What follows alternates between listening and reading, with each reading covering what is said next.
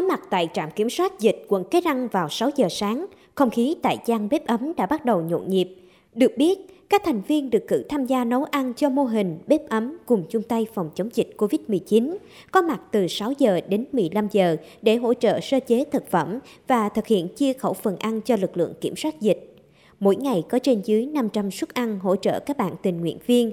Thực đơn các món ăn đa dạng thay đổi mỗi buổi ăn, nguồn kinh phí thực hiện mô hình được vận động xã hội hóa.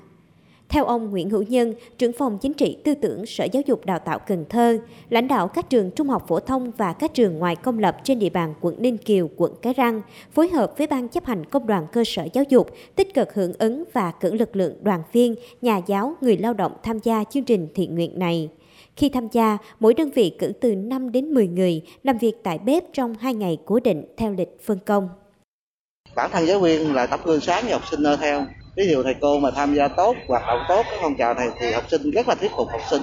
Giáo dục cho thế hệ trẻ là cái tinh thần trách nhiệm đối với cộng đồng, đối với xã hội, đối với địa phương, đối với đất nước và qua đó thì giúp cho các em là nâng cao cái lòng yêu thương con người. À, nhất là những cái lúc mà có những khó khăn á, thì các em cũng phải biết là chung sức chia sẻ Bếp ấm ra đời dựa trên sự kết hợp giữa ngành giáo dục thành phố Cần Thơ, các cơ sở đoàn cùng một số cơ sở tôn giáo trên địa bàn.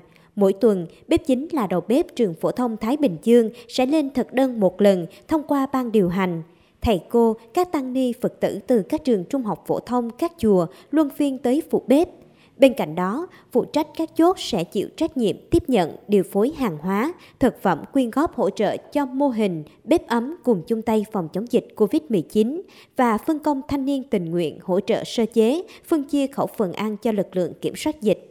Hiện lượng rau củ quả của gian bếp đã được nông trường sông Hậu hỗ trợ, bình quân 100 kg một ngày hai ngày chuyển đến một lần.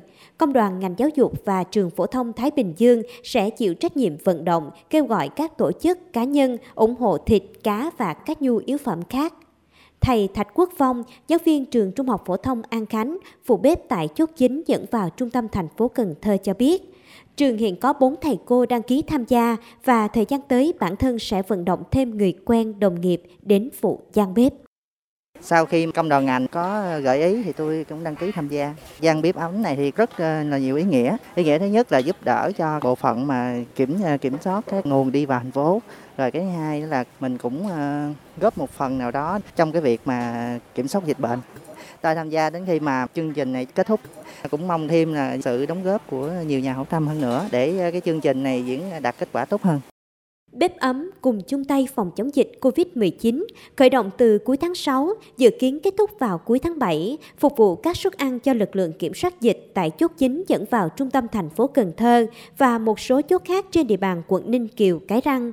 Đây là việc làm đầy ý nghĩa, mỗi người góp chút công sức để chung tay đẩy lùi dịch bệnh.